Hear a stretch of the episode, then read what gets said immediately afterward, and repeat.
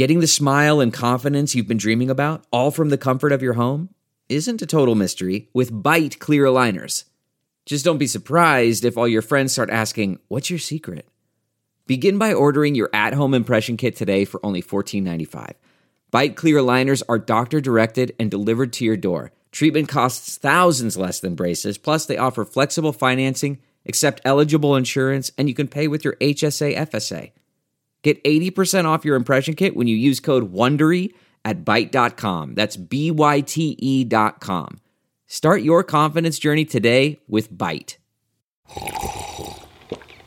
That's not just the sound of that first sip of Morning Joe. It's the sound of someone shopping for a car on Carvana from the comfort of home. That's a good blend. It's time to take it easy, like answering some easy questions to get pre-qualified for a car in minutes. Talk about starting the morning right. Just like customizing your terms so your car fits your budget.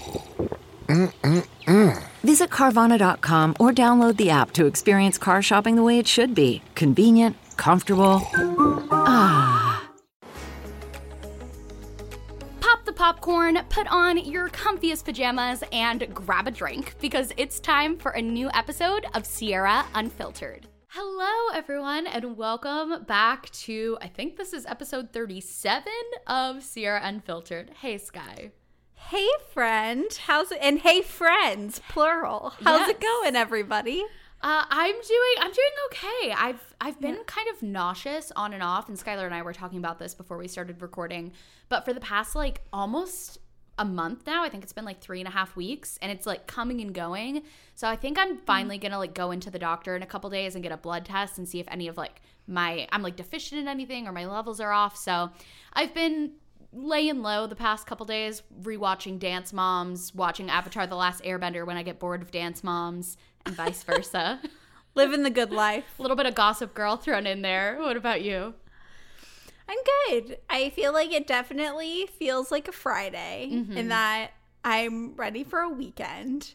And it's a three day three day weekend, which is really exciting. I feel like it's a little bittersweet because we aren't doing anything particularly fun on a three day weekend.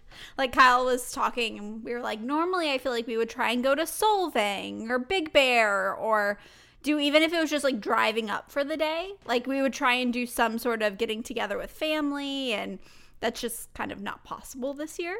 Um and so i feel like that's a little bit of a bummer but kyle not working for three days is great. So, Do you guys have any big plans at home for the three day weekend? Not really. I have um I'm, I'm picking up a plant tomorrow which is very exciting.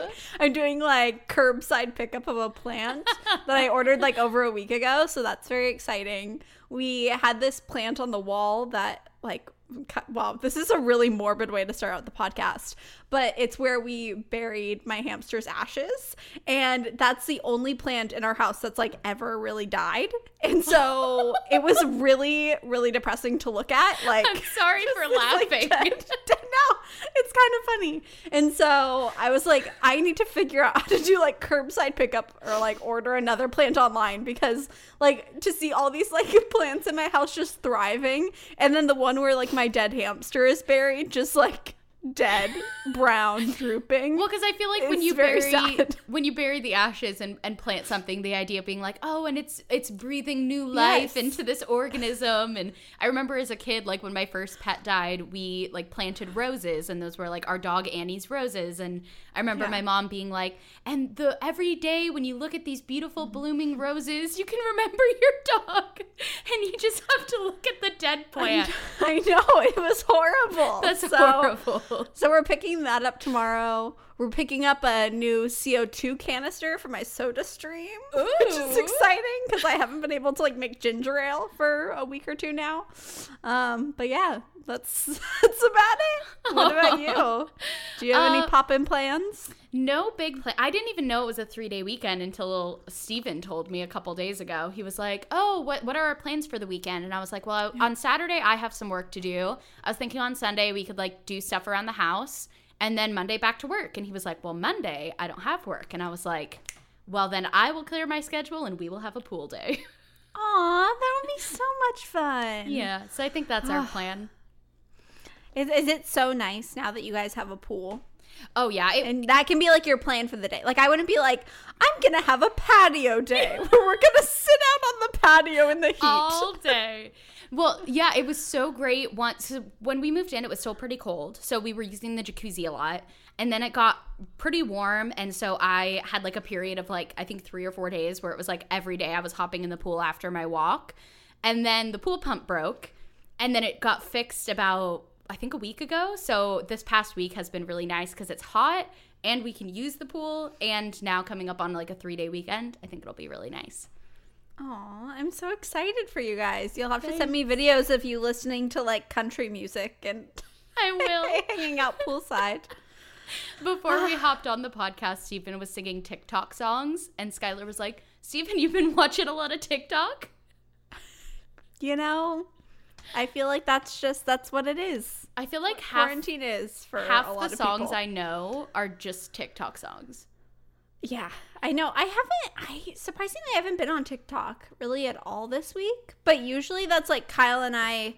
I feel like there isn't that much good TV out right now, and so we have like a couple of shows that we watch every week, like RuPaul's Drag Race. I don't know what else. I feel like there are a couple other ones on right now. But on nights when we don't have stuff, we'll like put Milo to bed and do his whole bedtime routine, and then we'll just lay in bed and watch TikTok for an hour or two. But I feel like this week we've it has just been crazy, and I've Have- been deprived of my TikTok. Speaking of TV shows that you watch, have you been keeping up with Listen to Your Heart? I have. Okay. Did you watch the finale? No, okay, so here's the thing. I watched all the episodes up until like the live point, and I think it was like the first four episodes, and Skylar and I were texting about it, and then I like forgot about the show. Like it just was so insignificant to me that I just forgot it existed until I think an hour before we hopped on the podcast. I actually saw a TikTok about it, and then I was like, oh my gosh, I haven't watched any of this. So Oh tonight, gosh. after the podcast, I will put Avatar: The Last Airbender on hold and binge all the rest of Listen to Your Heart. And we can talk about Wow. it in the next podcast. I like that Avatar is your and Kenzie's thing, and Listen to Your Heart is our thing. When like Listen to Your Heart is like maybe the worst show of all time, but like we stand. It's it's Kind so bad it's good. And that's my favorite kind of TV. I was so excited today because I love the Chatty Broads podcast. I'm sure I've talked about it on here before. And they were teasing that they were going to have a really good guest for this Friday. And they've never had anyone from ABC before because, like, certain podcasts are greenlit by ABC for, like, people that are contracted, like, under them in the Bachelor Oh, franchise to go on their not shows. one of but them. yeah, so they never get anyone. And then they had Ryan and Natasha on. I was so excited. Well, I bet Natasha Love was Ryan. a great interview. Yeah, she was. It was very fascinating. Uh, I'm excited for you to watch the finale. You'll have to text me after you do. I will. I'll live text you as I'm watching it. Sadly, I would say it's maybe the least exciting finale I've ever watched of any show in my entire life. but you know, I feel like you need that closure in your life. No, for sure. I, I can't just start Listen to Your Heart and, and not finish it. That wouldn't be listening to Well, my heart. Apparently, you could. Apparently, that was kind of the game plan. I just ne- well, I never thought about it again. Like you know how a lot of the times you watch a show and then you're like, the rest of the week you're like, oh man, I can't wait for the next episode. Yes. I mean, me with Survivor, of course, but like, listen to your heart just never entered my like zeitgeist again, ever. No. I understand that. I'm I'm very interested to see what they do with RuPaul's finale. Have you mm. have you been watching this season at all? No, where where does it air? Because I don't have TV, and so I I watched Yeah. all the old seasons of RuPaul's Drag Race, but I haven't watched any of like the past two or three because I don't know where to watch them. We watch it on the VH1 app on our Roku. I think we're connected to like maybe Kyle's mom's account or something. Okay. so that we have access to it. Well, I But bet we really can in- connect to like Steven's mom's account. Yeah. I mean, it's a really good season. I feel like it's the best season they've had in a long time. Mm, 10 out of 10 would recommend. Except for one of the contestants had a bunch of allegations come out against them, and they're in the top four. And so now they're not allowed in the finale. oh, I read So- about that. It was Sherry Pie, right? Yeah. I read about that. So, anyways, do we want to get started? Sure, what you drinking? I am drinking a raspberry rose cider. Ooh. Just going for it today. I have What about a you? hibiscus LaCroix. So cheers. Ooh, we're kind of like in the same flavor palette realm. Yeah, and I don't even have a mug today because I forgot to wash it after last time, so it's just sitting in the sink. It happens. It happens. Ah, well, today we're going to be talking about body positivity, which I feel like is something that's so near and dear to both of our hearts. And we've both been on, I mean, we've obviously been on lifelong body positivity journeys, but I feel like, especially in the last couple months with everything that happened with your miscarriage and everything that's happened to me postpartum and pregnancy, I, I feel like we have a lot to talk about. Yeah, I feel like I've had a lot of little and big breakthroughs that I haven't really talked about because Yeah. I don't know, I feel like there hasn't been a time where I've just kind of sat down and thought about like, okay, how has my personal journey, my personal views of my body changed? So I'm really excited to do that today and also just hear from you about like how cuz I'm sure, I mean maybe maybe not, but like I I would think that like pregnancy would probably change the view of your body in some different ways. Do you feel like it has?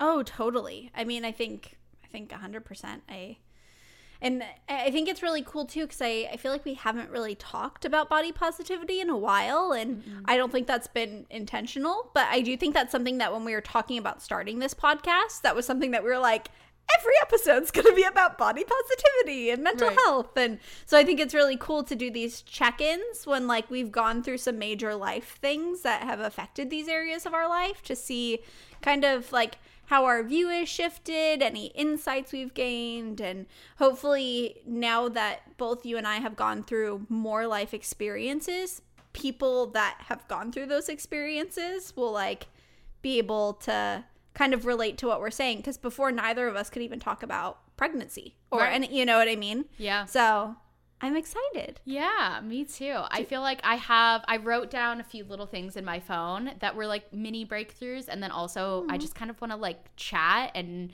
and we can kind of go from there. But is there anything like right off the bat that you feel like has really changed in the way that you view your body just over the past months or even a year, pregnancy, mm-hmm. postpartum? Um, I think I'm, I'm trying to think if there's like one big overarching thing.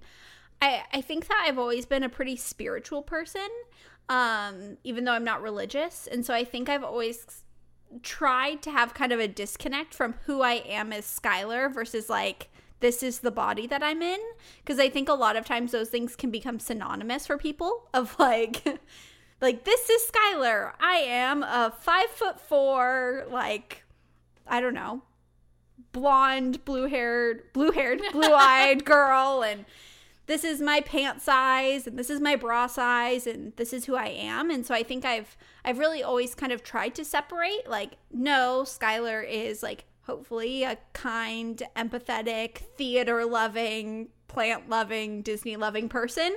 And like this is the body I'm in, which I like want to love and take care of and and I, I want to be around on this planet for as long as I can. So I want to make healthy choices.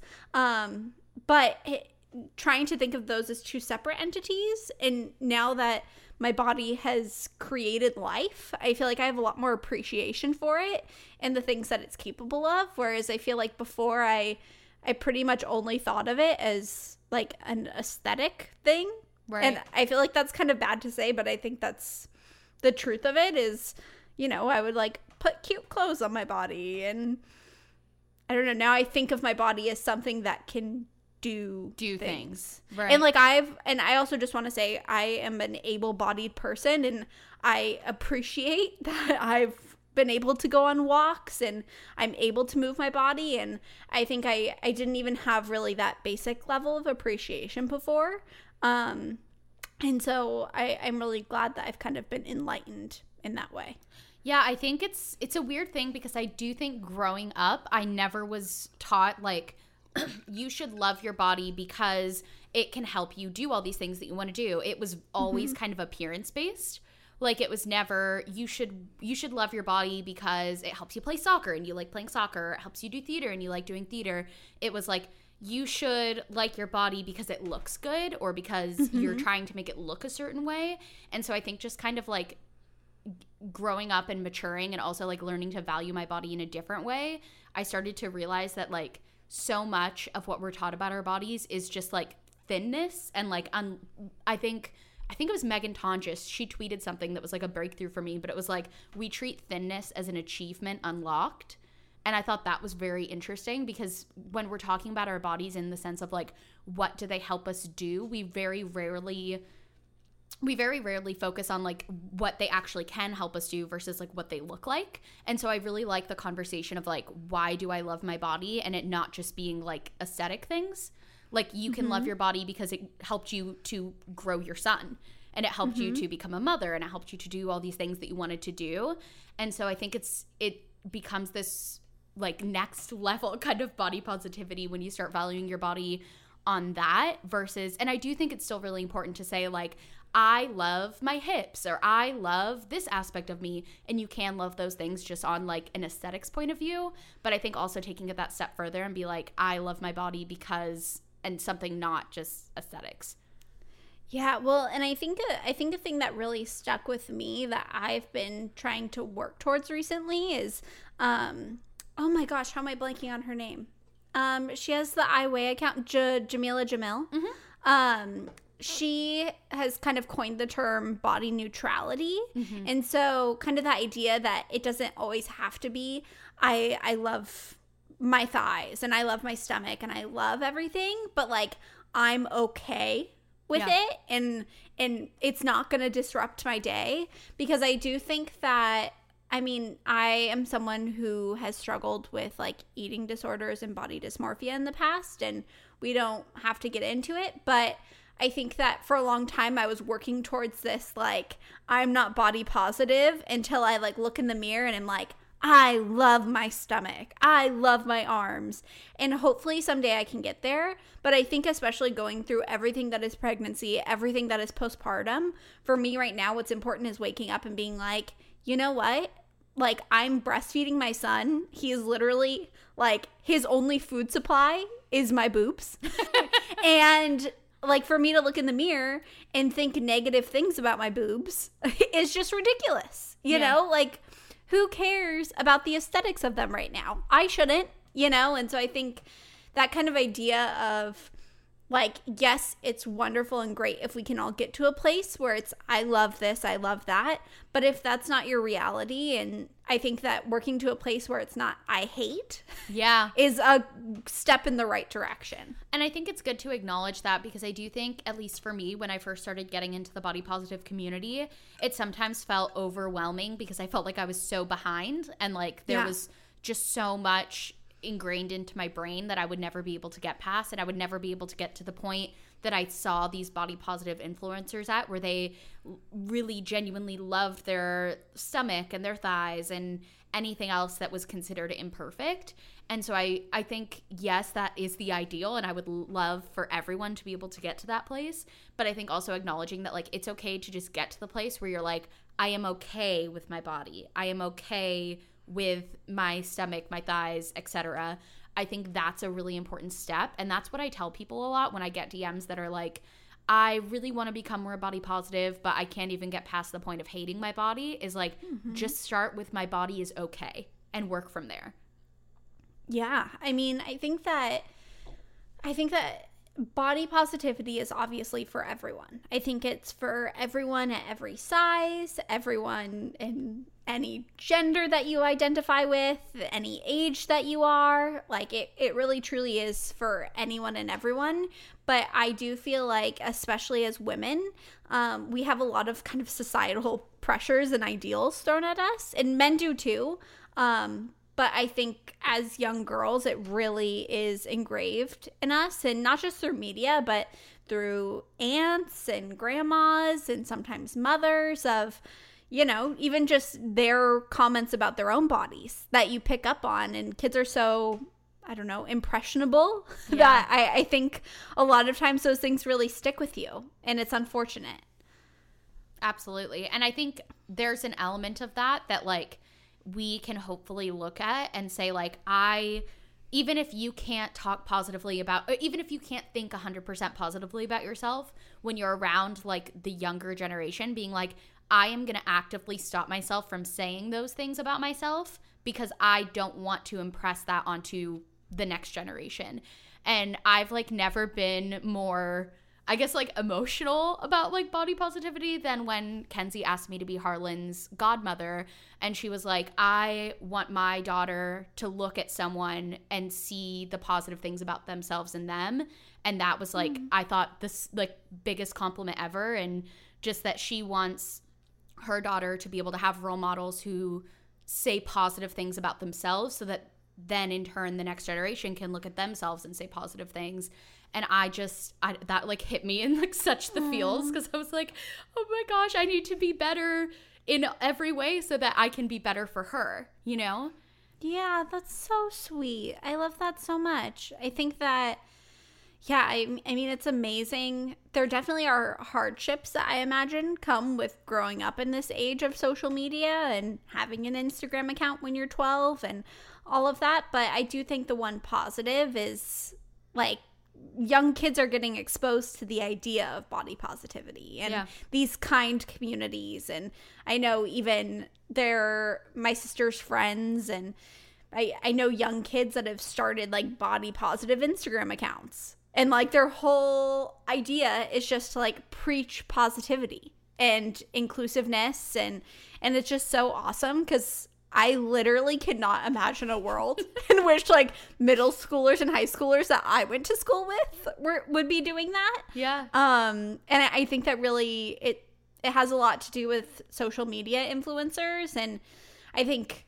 nowadays I think certain companies are getting a lot better at being inclusive and showing representation at all sizes. And so I think that the kind of social media movement is trickling into traditional media, but I think it definitely was a grassroots yeah. start in social media with but people like you. It's so cool to think well first of all, thank you.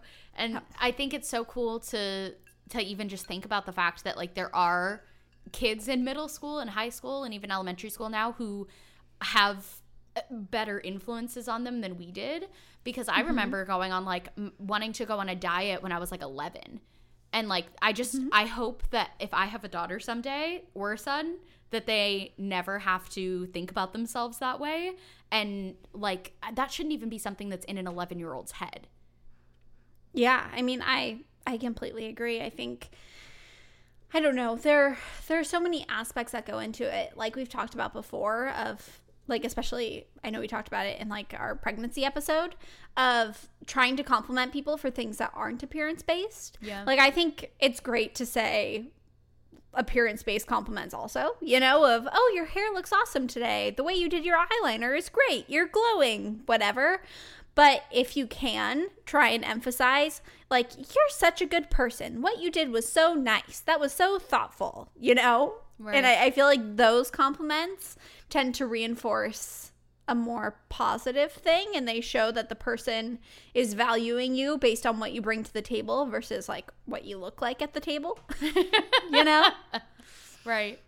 So yeah. Have you, do you feel like you have gone through any major changes in the last couple months and kind of the way that you view your body and thoughts on body positivity? I think the miscarriage was a huge hurdle for me because I just, it was really hard for me to look at a body that in my mind had like destroyed the thing that I wanted most and be happy with it. And I actually was talking to my dietitian about this, and I have to write down what she said because I thought it was just like so like such a breakthrough for me. So she said, the things that are happening to my body we were talking about this in terms of like pcos symptoms like i was having more acne or you know my period wasn't coming and those kind of things um, and she said the symptoms that are driving you crazy are your body's way of letting you know that something isn't working and it's just trying to communicate with you and i feel like that to me was kind of a breakthrough not just in terms of pcos but also my miscarriage and that like my body wasn't responsible for my miscarriage. Like there was something wrong with the way that, you know, the egg and the sperm mixed together and it was developing and like that's very normal and my body had to terminate that pregnancy in order to save me because more likely than not that would have been something that was detrimental to me and my body. So my body isn't this thing that's keeping me from what I want most. It's just doing what it needs to do to communicate with me and keep me safe and keep me healthy. And I feel like that kind of changed the way I think about everything, even if just like me being nauseous right now. There I think my inclination is to be like, "Oh my god, so annoying. Like why am I nauseous for no reason?" And it's like, "Well, there's not a reason. This is my body communicating with me that there's something wrong. I'm not just nauseous for no reason. That's my body saying there's something wrong. We need to fix this." And so with PCOS and my miscarriage and everything, I think it just made me look at the frustration a little bit differently and realize that it's just my body doing its best to protect me. I think that's so awesome. I've never heard anything like that before. And I think that's just incredible and I I feel like that message will kind of really resonate with a lot of people listening to this and I mean, I think I one thing that I really want to stress in this podcast is like I said before, that body positivity is for everybody. I mean, I think that when we first talked about doing this episode, I I was thinking about it and I was like, well, now I feel like I'm in a spot where I'm like allowed to talk about it more. Um, I feel like the the terminology on the internet has been thrown around of like I'm a body positive ally, not for me personally, but for other people because I think that there are people who are in I don't know. I don't know what the right word is. I think that a lot of times if you are a thinner person, it feels it feels like you don't really have a place talking about body positivity and I think that's wrong. And I mean, I, what I was thinking in my brain was like now I have a ton of stretch marks and now I'm in postpartum and now I've gone through X, Y, and Z. So like now I'm allowed to talk about it. Whereas in reality, the time when I needed body positivity the most was probably when I was at my thinnest. Yeah. Because now I have the resources and now I, I kind of have the perspective to realize that like like my husband doesn't care. Like my husband doesn't notice right. like what I look like. like he doesn't care if I like brush my hair or my teeth in the morning, right. let alone like what size I am. Um and so I just I think that a lot of times I don't know. It this idea that you can only be a part of this community once you've like gone through a major surgery or you are postpartum or you're plus size. I think that those people are in bodies that are what's the right word, Sierra? I know I the word. Marginalized? I just can't think of it. That's the word I'm thinking yeah. of. If you're in a marginalized body or if you're in a marginalized body, then you can talk about body positivity, but I just kind of wanted to emphasize that I think I needed it the most when I was at my thinnest because that's when I was the most insecure. That's when I was really going through it and felt like I didn't have those resources or that community.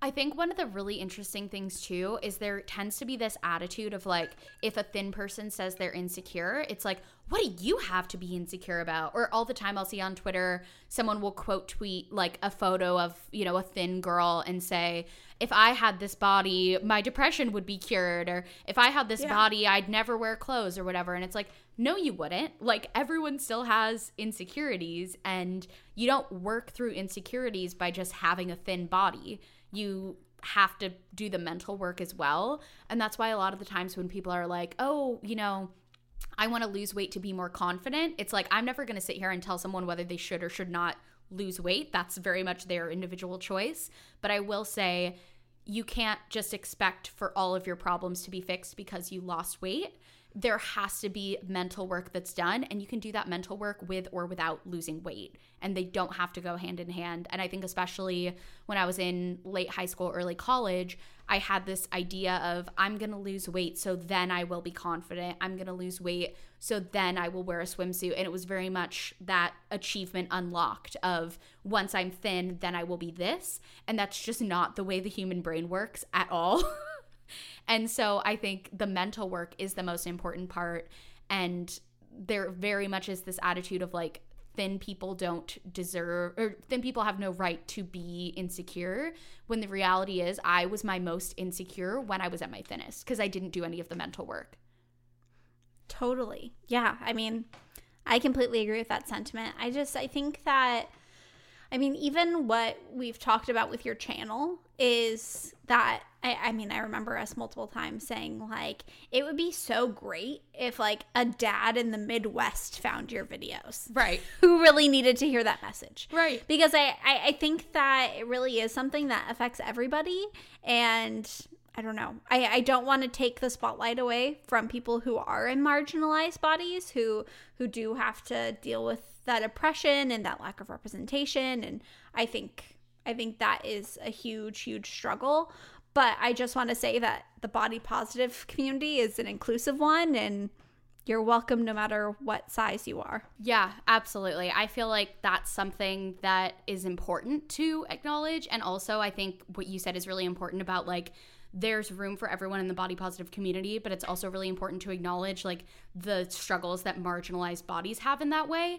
And I think there can be, you can still be an inclusive, welcoming community that says, yes, then people have insecurities too, and also acknowledge like the different struggles that women of color have and queer women and plus size women and disabled women and and there can be both you know? Yeah absolutely. I mean do you think that having a platform and being so vocal about body positivity has changed your thoughts on it in any ways I think it's made me more aware of people with other experiences. And I think the more, like, kind of the wider vision that we have and the wider scope we have, the better, because the more we can understand people from different backgrounds. Speaking of having a platform and having, like, kind of different views on body image. One of my biggest breakthroughs over the past couple months actually came from Taylor Swift's documentary. Did you watch that? Me too. Really? I loved it so much. There was that part where she's sitting in the car and she's talking about how she used to look at press photos of herself and critique everything about her body and you know read these articles talking about how she's gained weight and she's done this or that or her body looks wrong and I just loved what she said. She was like, Sometimes I'll catch myself going to do that. And I just say, Nope, we don't do that anymore. We know exactly where that got us, and we don't do that anymore. And I felt like that was so powerful, especially for someone who also has, you know, a, a much smaller platform than Taylor Swift, but still faces a lot of, like, I face a lot of public scrutiny and people criticizing my body and my appearance. And sometimes I will find like those comments getting to me and I love I just hear that little Taylor Swift voice in the back of my head that's like nope we don't do that anymore. We don't do that. And I think it it it's just so simple but so powerful. And I've I've caught myself a couple times going to that negative headspace and then nope not anymore. Not doing that. I love that so much. That makes me so happy for you. I think yeah, the internet is a weird, hard place. And I think it's one of those things where, again, like you were saying with people in thin bodies, I think oftentimes people look at influencers and think, like, oh, you have nothing to complain about. Like, you have X many followers and you have this, that, and the other. When in reality, I don't think people often grasp how hard it can be to have over a million people constantly looking at you and some of those people being unkind or just flat out horrible in some instances. And i mean i just i applaud you and that makes me so happy to hear that that like part of the documentary resonated with you and that you've been able to apply that to your life. Yeah, I think that can be something that's helpful for everyone, like regardless of if you're Taylor Swift or not, because I think we all get into those negative spirals sometimes. And I think just being able to catch yourself at the beginning and be like, nope, we don't do this anymore reminding yourself where that got you in the past, which at least for me was not a positive place. And I think just having that that vision of being able to stop yourself before you really downward spiral is huge.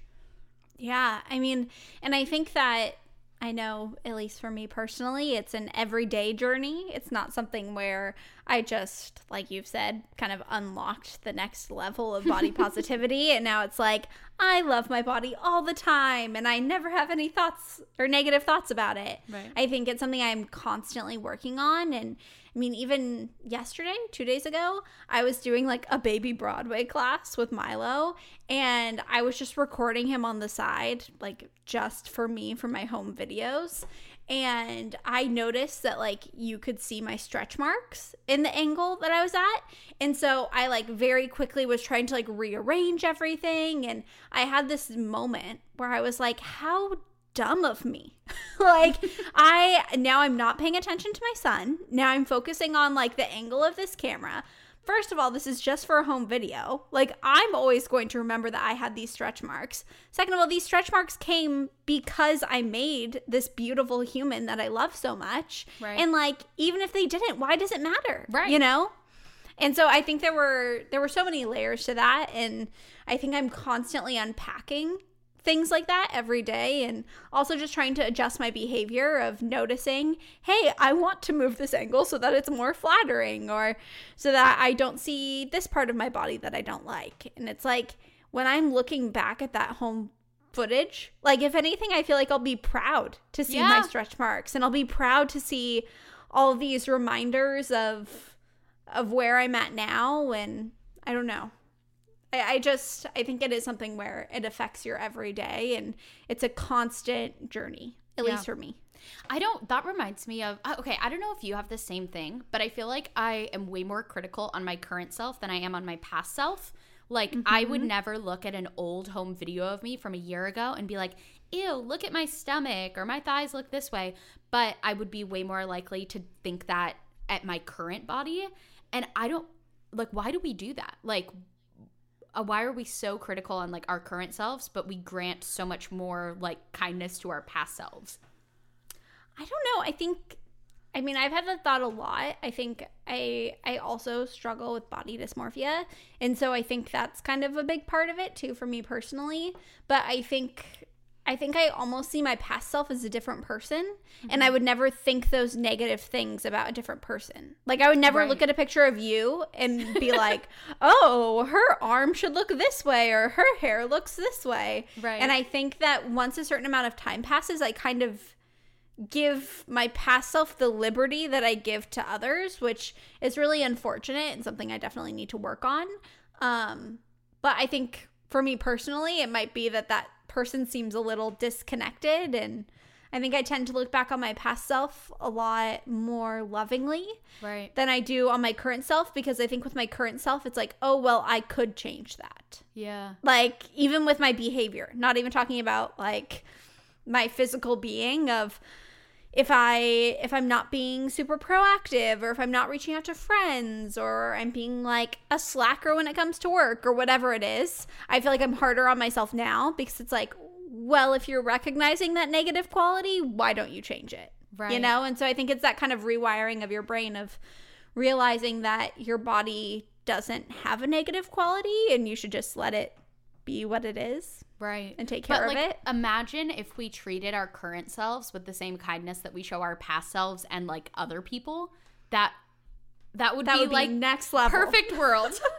like I I can't tell you how many times I've stumbled up across an old photo where I remember the headspace I was in at that time and being like, "Oh, delete that photo. I hate the way I look." And looking at it now and being like, "I looked fine. Why did I ever think there was something wrong with the way I looked in this photo?" And like, I just wish and I think I'm getting better at it now, of course, because I think I'm always improving on my body positive journey, but how I wish that I could just look at my current self in that same way all the time. Yeah. I mean, I have the same thing as I'm sure many people listening to this do. I think for me, a big thing in pregnancy was that people often told me that I didn't look as pregnant as I was. And I think that I gained a lot of weight in my face, in my arms, and my legs, and just kind of everywhere. But I didn't have, I think, even at like nine months, I didn't have that like per- picture perfect, like round belly that you see a lot of people rocking. And so, I mean, there were times when I was pregnant where I'd like post a picture on Instagram and then I'd immediately archive it because I was like, I don't look pregnant. I just don't look like me. And I think that mentality is so effed up. and like, I just. I, I hope that if I ever am lucky enough to get pregnant again, that I'll I'll realize that no matter how my body is changing, it's it's changing for the better. And I think I mean, even just on social media, I feel like the representation of pregnant women is a lot of women who wear like crop tops and have a belly that has no stretch marks on it and it's perfectly round and high and they just are like glowing with like perfect hair. And and for me that's not what pregnancy was you mm-hmm. know? And and so i think that a lot of times i found myself wearing big sweaters and trying just not to look pregnant because i didn't think i looked pregnant enough which is so stupid. and and I think that I don't know, I think that that's something that I look back on and I wish that I had taken more bump pictures because I think at the time I didn't feel like my bump was enough of a bump, which sounds so stupid now that I'm out of that stage. But truly, I feel like I probably only have maybe five pictures of yeah. me with my hand on my stomach. And most of my pregnant pictures, I'm wearing like oversized sweaters and I just kind of look like me. Right. Regular, you know? That's so interesting. And I and I would venture to guess that you look back on those and of course wouldn't say, "Oh, I didn't look pregnant enough because now enough time yeah. has passed that you view that as like a past version of Skylar." well, and I think I think I look back on it and I think that's stupid and no matter what I look like in that picture, like I should just be proud of it. But also, I look back and I'm like, I look very pregnant. Yeah. like, I don't know why I had this like anxiety of people knowing that I was pregnant. I think that maybe it's some like deeply ingrained hatred towards my own stomach or you know, I feel like there's probably a lot to unpack there. Yeah. Um but like I remember even we took family photos when I was maybe like 6 months pregnant and we like walked up to the photographer and I was like, "Hey, just so you know, I'm very pregnant. So I would like to have my hand on my stomach in the photo. Like I don't want to just stand straight on." And it's like if we're looking back at those photos, everyone's gonna remember I was pregnant. Right. And also, even if they didn't, it just doesn't matter. Right. like it's just I don't know. I think it's it's crazy how at every stage in a woman's life, I feel like there are different things to to kind of be insecure about. And I was I think kind of shocked at some of the things that came about in pregnancy. I think what you said specifically about like there being this one type of pregnant that is kind of accepted is so interesting because only a couple weeks after I found out I was pregnant, I remember Googling, like, at what week will I start showing? Or, like, what does it look like to be eight weeks pregnant? Or, like, these different things. And yes. every time it was like, the very same not even just like a thin person but the same proportioned person carrying at the same position and so mm-hmm. then i mm-hmm. started googling like plus size pregnancy at 8 weeks and like these different things because i just had never seen a woman my size eight weeks pregnant or 10 weeks pregnant or six months pregnant and it, it's so it's such a weird thing to unpack because women of all sizes yeah. get pregnant but i do think there's this very specific idea of like what a pregnant person looks like which is like thin the only part of their body that's grown is their stomach maybe their boobs a little bit they're wearing like a form fitting top looking mm-hmm. down holding their bump which is carrying in like a certain position and it's so interesting to think about because pregnancy is such a different experience for so many people. Well, even I think you were the one that told me that a lot of times maternity models are just regular models that wear a fake bump. Okay, I found out about this. At, I was at the Hollister shoot, um, and one of the producers on the shoot was pregnant. She was like, think eight months pregnant or something. It was so funny because she reminded me of you because she was like the main Aww. producer on the shoot and had her headset on and a clipboard and was, you know, like running around coordinating everything. But I hmm. remember I was talking to her and I was like, oh my gosh, I was like, you are like connected in the photography business and you're like, perfectly pregnant and you're like so bubbly you should be like a maternity model and she was like oh do you not know that like 99% of maternity models are not pregnant and i was like wait what and she's like yeah it's just easier for them to because they want the woman the woman to still look like a typical model but to have this perfectly sized bump.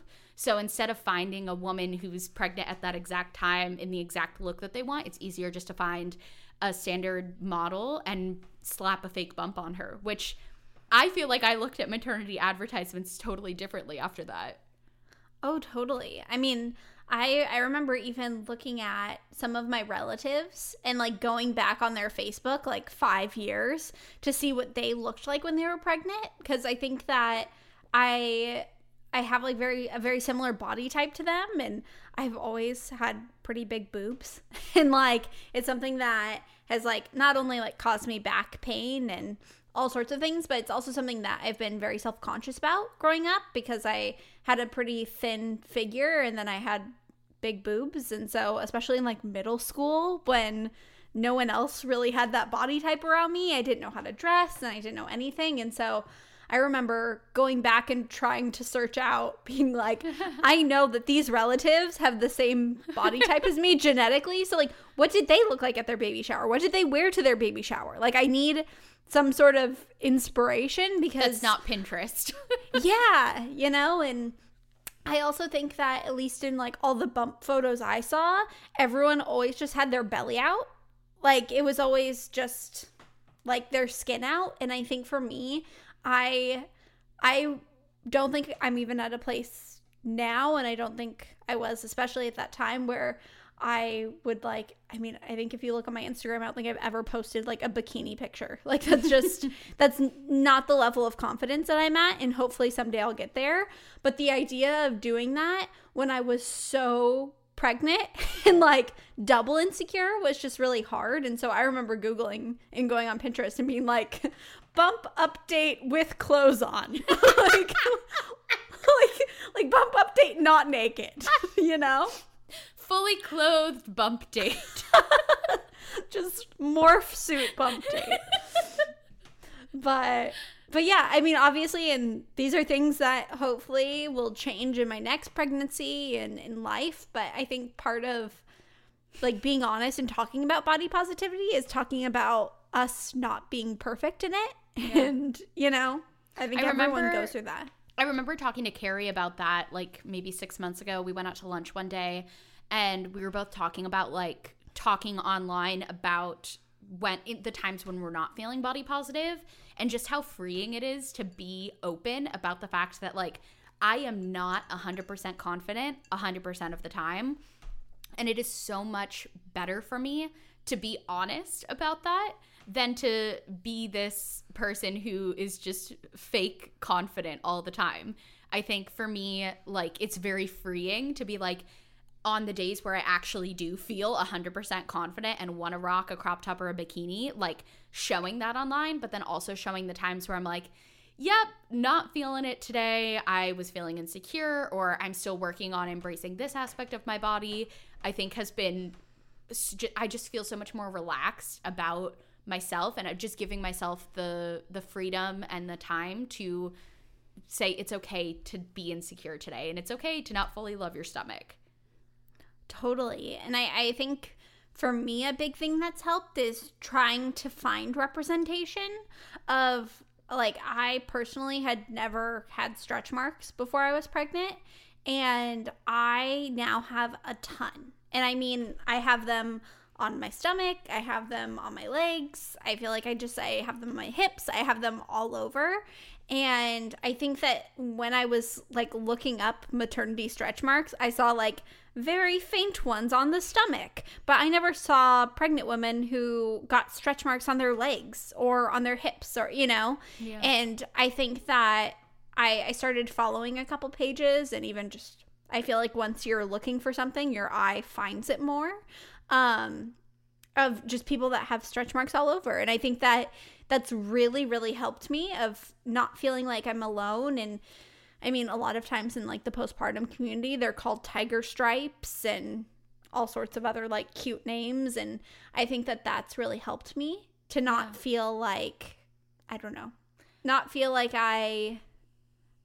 I don't even know what the words are because it's it's something where like logically I understand why I have stretch marks and I understand that my skin doesn't look any better or worse with them um, but I think it's just like hardwiring in my brain of like my relatives saying bad things about themselves when they had stretch marks or when they had cellulite or I don't know. I, I just think it's a deeply ingrained thing for me. And so, kind of trying to like rewire that, I feel like finding representation and finding people that also are in similar bodies has really helped me.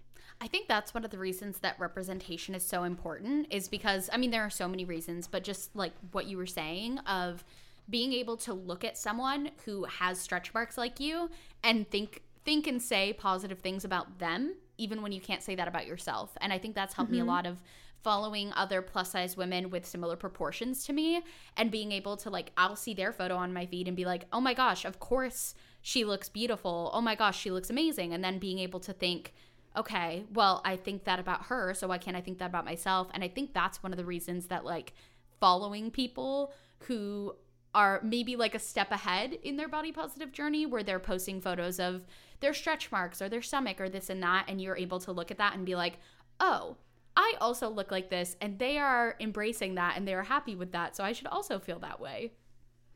Well, and I think, I mean, we're talking about body positivity, but I think that can also be just applied to every aspect of your life. Yeah. Of, I think, like, now that I'm a mom, and I mean, especially in quarantine, but I think I'm not traveling the world in like a bikini and I'm not doing all these things. And at one time I was, you know, and I'm very fortunate for that time and I'm very fortunate for the time that I'm at now. But I feel a lot more empowered and I feel a lot happier when I look at my phone and I see other people who are in similar places in life to me. Yeah. Um, and I, I mean, I like learning about learning about people who are different from me, obviously. But I think that knowing that other people are also at home on their couch changing diapers and not everyone is on like a Grecian vacation, just like perfectly tanned and glowing all the time has really helped. And I think even just like for the fun aspect of it, like I remember being engaged and following a bunch of other people who are engaged and like looking at all the wedding planning content and and so I feel like that can just kind of be widespread into every area of your life. I think that also kind of brings up the question of like inspiration versus aspiration of like mm-hmm. inspire following someone who's inspirational as like following someone who's in a similar place in life to you and you feel like you connect with them and you would also like to be like some aspect of them or their life or you feel inspired by it versus aspirational is like this is a lifestyle that is so different from mine, but I would like mine to be like that potentially. And I think that's, I used to follow more aspirational accounts and now I follow more inspirational. And I think that's just greatly bettered my life and my view on myself. Totally. I mean, I think that the only people who I follow who fall into that like aspirational category aren't even people where I would want their life anymore. It's more just like the interest Yeah. of it. It's entertaining to watch people who are living such a different life than you. Totally. And I mean, I think that it was kind of the reversed when I was like in early college or in high school and I would follow all these like mommy bloggers and think like, "Oh, someday, like someday I'll have a condo." like someday I'll not be eating top ramen for every meal and you know, and and I think that I don't know. It it doesn't always have to be these like beautiful travel bloggers that are your like aspirational people. I think that I don't know, but I, I do think that you can fall into kind of a trap with that of then feeling like your life is less than Not because you're enough. not there, or feeling like you're constantly waiting to get there. Mm-hmm. Um, and I feel like a lot of times that makes people not live in the present. Yeah. I think a lot of my life or at least my like teenage life was waiting for this next thing of I will be happy when X. And a lot of those were tied to my body but some of those were also just tied to like my life of telling myself mm-hmm. I'll be happy when I lose this amount of weight or I'll be happy when I go to college or I'll be happy when I move out instead of just being like how can I make myself more happy right now and Skylar and I were talking about that when we were FaceTiming the other day of I feel like one of my biggest breakthroughs in this quarantine has just been understanding that there's a lot of things in my life and just in the world right now that I can't control, but every morning waking up and trying to identify the things that I can control to make my day better. And so waking up and saying, okay, I can't control the fact that I can't see my family, which I would love to be able to see right now, but what I can control is calling them. And what I can control is making sure I get some exercise because I'll feel better. And getting my work done early in the day so that I have the entire evening to relax and unwind and like just kind of making it a priority to say, what can I do right now to make myself happier versus like, oh my gosh, when this quarantine finally ends, I'll be so happy because XYZ. Oh, absolutely. I think I think you saying that when we were talking was kind of a breakthrough for me too. If I just I think that message can really resonate with a lot of people. Um and I, I think too a lot of times when you're making those decisions, it's helpful at least for me personally to think like of me in the future looking back at current me Yeah. of like even the other day I was doing yoga and uh, like one of the recommended videos was like yoga for weight loss and then it was like versus yoga for relaxation. And i almost clicked on the weight loss one. And there's nothing like inherently evil about that. Like they're both yoga workouts and it's not like one would have sent me into like a crazy spiral. Um but i just like had to actively make the decision and be like no my goal for this workout isn't to lose my postpartum weight. My goal is to like relax and unwind while Kyle takes our child for a walk and you setting know, that and- intention. yeah, and I, th- I think it's a lot of little decisions because I think it can be tempting when you see things like that to be like, oh, well, like maybe I should do yoga for weight loss. And it's like, no, that's that's not where we're at today. Yeah. Like we we don't need to be working out to lose weight. Like that's that's not where I'm at. I'm working out to feel better, to de-stress, to, To take time for myself. Yeah. And so I think that it is like making those active decisions all throughout your day. Yeah, I think one of the hard things too is it sometimes feels like it's just like fully one side or the other where it's either like you're in control of your destiny and your happiness is your responsibility. You can you got to choose happiness, which I I cannot stand that rhetoric because there are so many things in people's lives that they cannot control. And so I just I, I don't subscribe to the idea that you can choose happiness. I subscribe to the idea that you can choose certain things to try and improve your situation. But like I am sitting here in a very privileged position where the most difficult things in my life are not being able to see my family and, you know, wanting to be pregnant and not, versus there's so many people who are in such more difficult situations. I just feel like it's it would be so hypocritical of me to say everyone can choose happiness. See, look at me. I'm so happy. And so I think but I also don't think it needs to be the full other side of like well, my situation sucks and so there's nothing I can do about it. I do think there can be like an in between of like there okay, what's out of my control? What's in my control? Let me assess what I can do to try and make this day a little bit better. So I feel like it's it's one of those things where it's important to find that middle ground, but it can sometimes be hard too. Yeah, and I mean, I think now we're talking more about like general mel- mental health than body positivity, but I think sure. it can be applied to both. I know for me personally, I have a list of things that make me feel better when I do them, just like all the time. Like these things make me feel better.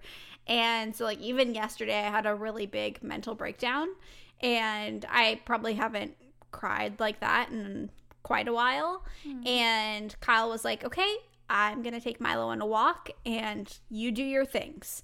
And so I like looked at my list I was feeling like so down and out, but I was like, you know what? These things will make me feel better. So I like put on my diffuser, I picked up the house, I started laundry, I took a shower, I did yoga, I did all these things. And then by the end of it, I felt a lot better. And that's not to say that like my anxiety was cured or that I wasn't sad at all anymore or whatever. But I think a lot of times when you get into that headspace, having like a list of action items that are like tried and true, like turning on Dodie always makes me feel better. even if it's just a little, like, even a if little I'm bit still better. crying, it's like a little bit less crying. It's a little bit more of like a happy cry.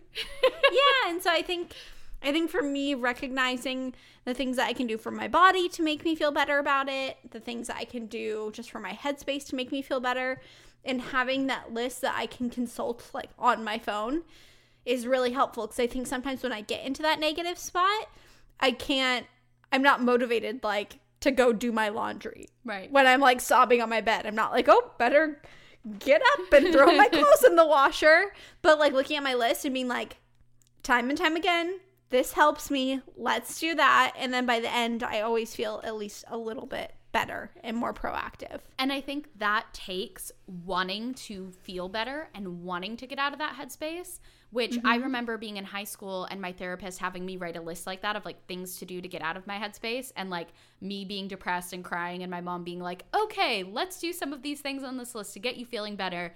And me being like, "But I don't want to feel better. I want to wallow in this. I'm sad." And I think a big part of growing up is realizing that you have to decide to do those things to get better. And in that sense, I guess I would say happiness is a choice, even though I hate that rhetoric.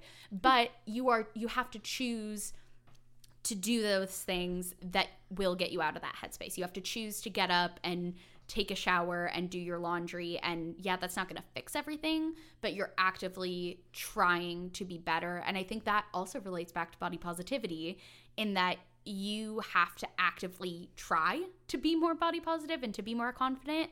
And I think that's something that, at least for me, took a really long time to understand that, like, it's not just gonna happen. I'm not just gonna wake up one day and be super confident, that I have to actively, intentionally try and make an effort to change my mindset in order for to, in order to actually make progress. Totally. I mean, I think that I think that it's like a million little choices and I, I also I want to emphasize that neither of us think that mental health is like a joke no. that like your body positivity journey isn't something to be taken seriously. I think I speak for both of us and we understand that there are chemical imbalances and sometimes you won't be able to consult your list and get up and do it. Um, but if you if you are able to, I think that it really helps. Um, but yeah, I, I think that body positivity is very similar to mental health and like you were saying it's a million little choices. And kind yeah. of for me it's like recognizing bad patterns that I have and trying to break them of like in the beginning of me and Kyle's relationship I used to sleep with a bra on every night. Like an underwire padded like Victoria's Secret style bra. Because I was like self-conscious about having big boobs and like I don't think a guy would really care about that um or whoever your partner is. But for me personally, I wasn't at that place yet where I felt comfortable wearing like loose comfy pajamas. Right. Like I would wear like a tight tank top and leggings and like a padded bra, which is bonkers looking back on it.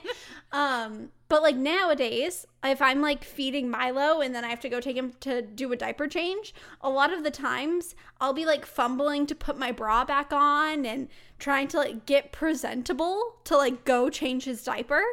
And I have to constantly remind myself, like, I just fed this human like off of my boobs and the only other person in my house is my husband who watched me give birth and doesn't give a crap.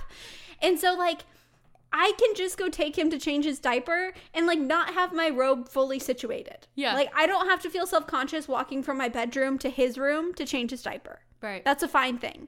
But that's something I have to actively tell myself of like right now you looking like quote unquote presentable is not what's the most important.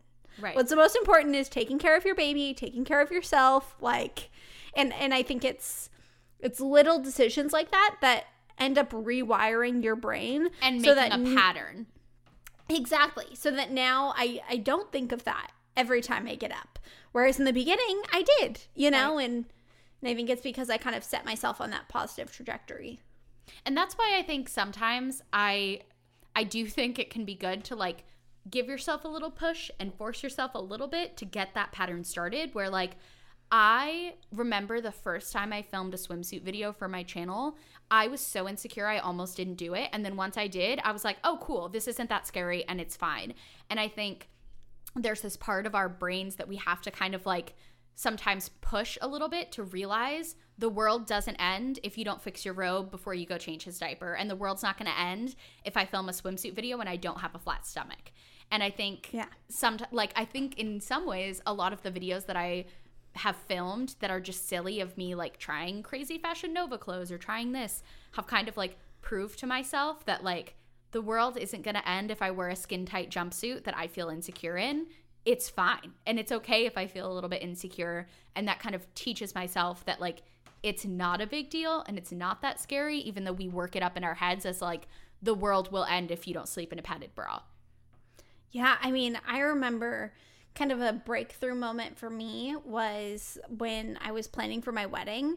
I had a week in which one of my relatives referred to their ankles as cankles and was like complaining about how much they hate their fat ankles and was talking about how like they wish there were ankle workouts, but like no such thing exists. What will I ever do about my fat ankles? And then literally that same week, I was with another relative and they were talking about their like skinny chicken ankles. And we're cuz I always like wear my jeans like kind of high up, like high waters, and they were talking about how like they could never wear their jeans like that because then they would show the world their skinny ankles and how embarrassing is that? And I was like, these are two women who are both complaining about their ankles on both sides of the spectrum. Like Like no one can be happy. Like I Right. I just I had this breakthrough moment of being like I feel so bad for both of these women and I identify with those women. There have been plenty of times where I like pick apart little parts of my body and you know, fixate on them, but it was just this kind of like interesting hypocrisy to see these two women who are both stunningly beautiful, amazing humans, amazing mothers complain about these minute parts of their bodies in totally opposite ways. It's like, so then do you only fit the standard of beauty if you're like in this weird, like quote unquote regular ankle cat? Like, what even is a regular ankle? Right. you know? Right. And, And, I so, think I think sorry, go ahead. no, you can go. Oh, I was just going to say, I think there are a lot of times, at least for me, where now that I'm in a more body positive headspace, I'm more aware of when people around me say those things that are like really. It, it seems so simple to someone who is in that still headspace of overanalyzing their ankles. But Yeah. to me, now that I'm kind of out of that, I'm able to look back at those things and be like, wow, that really would have like would have made me overanalyze my body at a different point in my journey and when I was younger. And I'll notice now, you know, relatives saying things like, oh, if we want to go on that beach vacation, I better start getting into bikini shape. And it's like, wait, whoa, whoa, hold on. Back when I was like 13, I would have just thought, oh, yeah, me too. If I'm going to go on this beach vacation, I need to lose X amount of weight. But now I'm able to look at that and be like, wait, hold on. That, and of course, I, I don't like actually calling people out in person, but in my brain, just being like, wait, you realize that you're saying that you need to lose weight so that you can wear a swimsuit, but you could just wear a swimsuit now. And if you wanted to lose weight, maybe make that about health instead about a specific date in time and wanting to look a certain way aesthetically for that time, which I think I was a huge breakthrough for me probably 2 or 3 years ago like before I got married where I realized the idea of wanting to lose weight for a specific event was so ridiculous. But I had lived my whole life of being, I need to lose X amount of weight before homecoming, or I need to look this way before I get engaged, or before I do that, and time boxing what I need to look like, and realizing that, like, if if you're saying that you need to lose a certain amount of weight for an event, that is completely acknowledging that it's about aesthetics and not health. Yeah, well, and I mean, I think especially for me, the kind of kicker was the wedding of I I think that I've been in a very body negative headspace a lot in my life, but I remember when I was planning my wedding, I I would straight up not argue, but like be argumentative with relatives when we would talk about that topic of being like I want to look back at the pictures and I want to look like me. Yeah. Like what I I truly like I don't I don't understand this idea of like I lose all this weight for aesthetics and then I gain it back right after so that in those like couple pictures I look a certain way. Like and then just you never look like that again and so your Yeah. wedding is just this version of you that you never really were and you just wanted to be for your wedding i can't tell you how many people i had tell me they wanted to lose weight for my wedding Oh, What? same.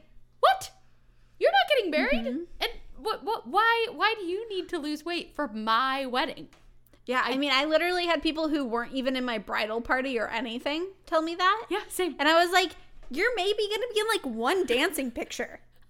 like I What? Like and, it, and then it makes you feel like if this rando like is trying to lose weight and doing like 80 day ab obsession or whatever for my wedding, like am I wrong that And I'm not? eating pizza the night before? You know? And it's like, no, you're not wrong. like you're fine. Eat your pizza, girl. You know? I'm I'm so glad I didn't try to like lose weight for my wedding or anything like that because I first of all, I was really happy and like fueled on my wedding day. I ate like a big bowl of quinoa and veggies right before I walked down the aisle. I had like pasta the night before. Like I I had the full dinner at like our actual wedding and I didn't care. I didn't think about it. And also I think it I look back at those photos and I look like me and I don't look like some version of myself that I had to perfect for my wedding day. Like I I look like me, Steven looks like Steven, and I'm glad because I was able to enjoy the lead up to my wedding without it being like a, a countdown to this certain size I was supposed to be. Totally. Well, and I think for me personally, I mean, I'm also in a postpartum period right now and I feel like I got pregnant pretty soon after my wedding and I also stopped wearing hair extensions and kind of a lot of things changed. So, I don't think I necessarily like me right now doesn't necessarily look like me on my wedding day, but I looked like how I did at that time. So I don't Right. look back at that and think like, "Oh, that's an inaccurate representation," or "Oh, like I can't believe that's what I looked like." You know, it's like, "No, that I know. That's what I looked like. I wore hair extensions every day. I like that's that was my style, that was my everything. And even if I don't look like that 3 months postpartum, it I might never get back there. And it doesn't matter if I do or if I don't. It's the idea that I look back at those pictures and that's what I looked like when I got engaged. That's what I looked like at my bachelorette party. Like that was me and I wasn't working towards Right. like a certain aesthetic, if that makes sense. Yeah, and I think, you know, bodies change, our hair changes, our appearance changes, our face changes. And I think, like, looking back on photos, we're always going to look a little bit different than we do now. But I think what you said is so important of like, that is an accurate representation of what I looked like at the time. And I can look back at my wedding photos and remember, like, the happiness that I felt in those moments instead of like the dissatisfaction or satisfaction at my appearance. Like I wasn't thinking about that. Well, and also, I mean, I don't know about you. I think I have two wedding pictures framed in my house. And like for a while, my background on my phone was my wedding picture. And like I'll look back every once in a while to get sentimental. But I think, especially with your wedding, there's so much buildup of like, these pictures are like the defining pictures that your grandchildren are going to look back on, you know? And it's like, maybe my grandkids will look at the pictures once, Yeah. you know? Like, And they're not going to be analyzing my weight. yeah, like that's such a silly idea. And I think, especially when it comes to things like prom or homecoming or graduation or whatever, like, I literally never look at those pictures. They certainly aren't framed in my home. It doesn't matter what I looked like in my ninth grade, like, dance dress, you Yeah. know? And I think I put such emphasis on that, and not only for the occasion, but for the pictures that were going to be taken. And I think it's important to kind of have the perspective of, first of all, no one's looking at you as analytical as you're looking at yourself, but also that, like, these pictures won't mean everything forever. And I think also it, it's it's important to acknowledge like at what cost did you change your appearance for that event or for those photos? I I know there have been times in my life where I was so consumed in my appearance that I didn't even enjoy the occasion that I was trying to make my appearance look a certain way for. Like I don't remember my freshman year homecoming and like having fun. I remember me being so obsessed with my wanting to look thinner and wanting to look a certain way. And I have a relative who is very consumed in changing their appearance and, you know, always seeking and chasing thinness that they miss out on a lot of really important occasions that they're trying to look thin for because they're so invested in trying to get this certain appearance instead of like what they're actually wanting that appearance to look a certain way for. Like they're thinking about I want to lose X amount of weight for this person's wedding instead of I want to go to that wedding and enjoy it. And I think a lot gets lost in translation when we get so, so fixated on our appearance that we don't even focus on the event that it's for. Totally. And I think it's important to try and educate people and help people, but also I think especially when it comes to older relatives, a lot of times people are just kind of stuck in their ways and they can make progress, but not letting the things that other people say trigger you. Yeah. And I mean even like right before quarantine happened, we went over to a certain relative's house and they were talking about how they haven't really been eating and saying like oh i've been working out so much look at my thin legs look at this look at that and we got in the car afterwards and i was like i am really glad that i'm not in a sensitive space and then i can recognize like i don't need to compare myself to that person Like I'm I'm not in competition with that person. Like them being in this headspace has nothing to do with me. I don't need to suddenly start like working out all the time and focusing on like how thin or not my legs are. Um and I think kind of having that separation of okay, that's where they're at. I would love to help them get to a healthier place or a whatever place. But for now, that's who they are and I'm not going to let that negative impact like negatively impact me or impact my day or my life. Yeah. Oh, absolutely. I feel like I had to I had to get to a certain place in my journey where I can say I'm going to do my best to just say positive things about myself in front of that person in hopes that it rubs off on them, but it is not my responsibility to fix this person's relationship with their body. And so sometimes I think like you said, you know, sometimes especially with older relatives, like it just seems like you, they're never to change the way that they think and the way that they talk about themselves and others. And then sometimes I get DMs from women in their like 70s and 60s and 80s who are like, I just found your channel and it changed the way I thought about my body. And I spent my whole life, you know, thinking this way. And I'm like, maybe there is hope. Maybe I just, maybe I do need to talk more about body positivity with my older relatives because maybe they can, you know, change the way that they think about themselves. Totally. I mean, I I remember maybe it was after we filmed the body positivity podcast or maybe it was just a regular podcast where we were talking about everything i had a relative call me who i didn't even know listened to the podcast and they were like i have never thought about using my body and like appreciating it for like being able to go on walks with my kids yeah. or being able to like walk around disneyland for the day or like all of these things that they were able to do because of their body and they had never thought to appreciate that. Yeah. They had only ever been like exercising to kind of punish their body or change it and not just to like maintain their level of health and ability. And they had like a total breakthrough moment just because Aww. we had talked about that for like five minutes, you know? And so I think different things click with different people. And I think that there is. There is hope for everyone. but I, I do think that sometimes it I found myself trying to like quote unquote fix older relatives a lot of being like, hey, you don't need to lose weight before we go on this vacation. Like, you're perfect the way you are. Or, you don't need to like skip out on dessert. Like you don't need to do this and I think sometimes I would get exacerbated cuz I would be trying so hard and it just wouldn't be working.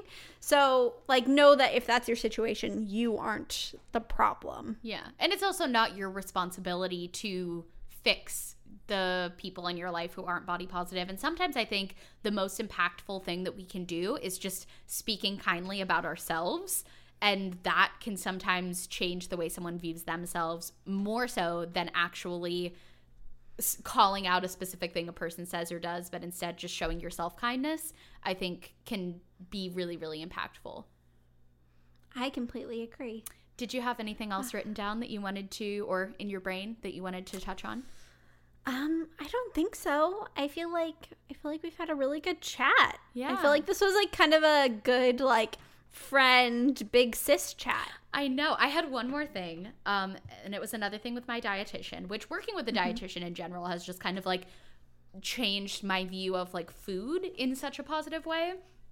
But one of my favorite things about working with her and that I think just kind of changed the way I think of weight um, is whenever we're making a specific change to my diet, she'll usually phrase it like, this change could potentially cause you to gain slash lose weight, whatever it is. Are you okay with that? And asking me that beforehand, I think is so, and phrasing it like that too. I think a lot of the times we view weight loss as always a positive thing. And I really appreciate that whether it's gaining or losing, she'll say, hey, just, you know, you know, this change that we're making, adding more dairy to your diet could potentially cause you to gain weight. Are you okay with that? And this change that we're making by cutting out this thing from your diet or adding this thing could potentially cause your body to lose weight. Are you okay with that? And I think that just has been so like just having that like I, I guess that moment of like her not saying, "Oh, this will be great. It's going to make you lose weight," or okay, just warning you, it might make you gain weight. Like it's just very neutral either way has Yeah. been very positive for me because I think my whole like teenage years every time I was put on like a different medication or made some sort of lifestyle change it was always phrased like, oh, well, some people don't like taking this medication because it might make you gain weight. So, like, just make sure you exercise a lot. Or, oh, and you're going to love this medication because it also might make you lose weight. And I just really appreciate the like neutrality in the way she asks that.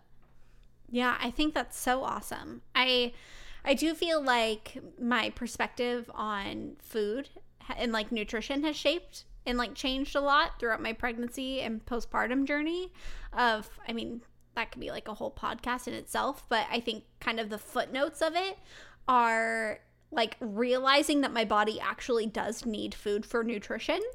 and I feel like a lot of times growing up I would eat like Cheez-Its in a Diet Coke and be like, cool, I'm still functioning. Like, Yeah. like we're, you know, and it, it wasn't always like in in an effort to lose weight, I was eating poorly. It was just like I eating always came secondary to my lifestyle. And I think realizing through pregnancy, like I was giving life to another human and now with breastfeeding it's like i'm taking care of this other human and he needs me to eat x amount of calories so that i can provide for him i feel like it's really taught me a good lesson in that like Uh, sometimes even if i'm not hungry i just need to eat food for nutrition and like to keep my energy up and i i'm really excited to kind of carry that into like my post breastfeeding journey and realizing that like i can just eat good food for me.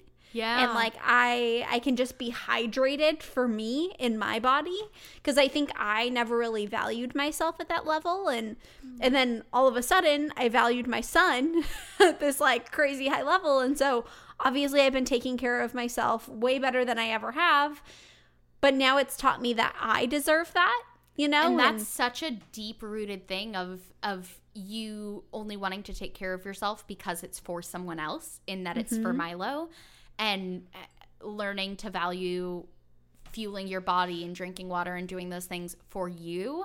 And I think you're such a giver. Of course you're going to take care of yourself when it's for someone else and I think it it's such a breakthrough to realize that like you are valuable to put effort and time and whatever else into because of you and not because of someone else is so important. Totally. So I just really resonated with what you said. But hmm. I mean, I think that's all for me. I feel like this was a great chat. My camera actually also just died, so perfect oh. time to wrap up. but I hope you guys enjoyed this podcast and let us know down in the comments if you've had any recent breakthroughs on your body positivity journey and just your life journey in general, mental health and physical health and everything. But I really enjoyed having this conversation with you, Sky. Aw, I, I really enjoyed having this conversation with you. And I, I hope that someone listening is able to take away a new lesson from it and hopefully just learn to love themselves a little bit more. Me too. All right. Well, we will see you guys next Monday. Have a good week. Mm-hmm. Bye. Bye.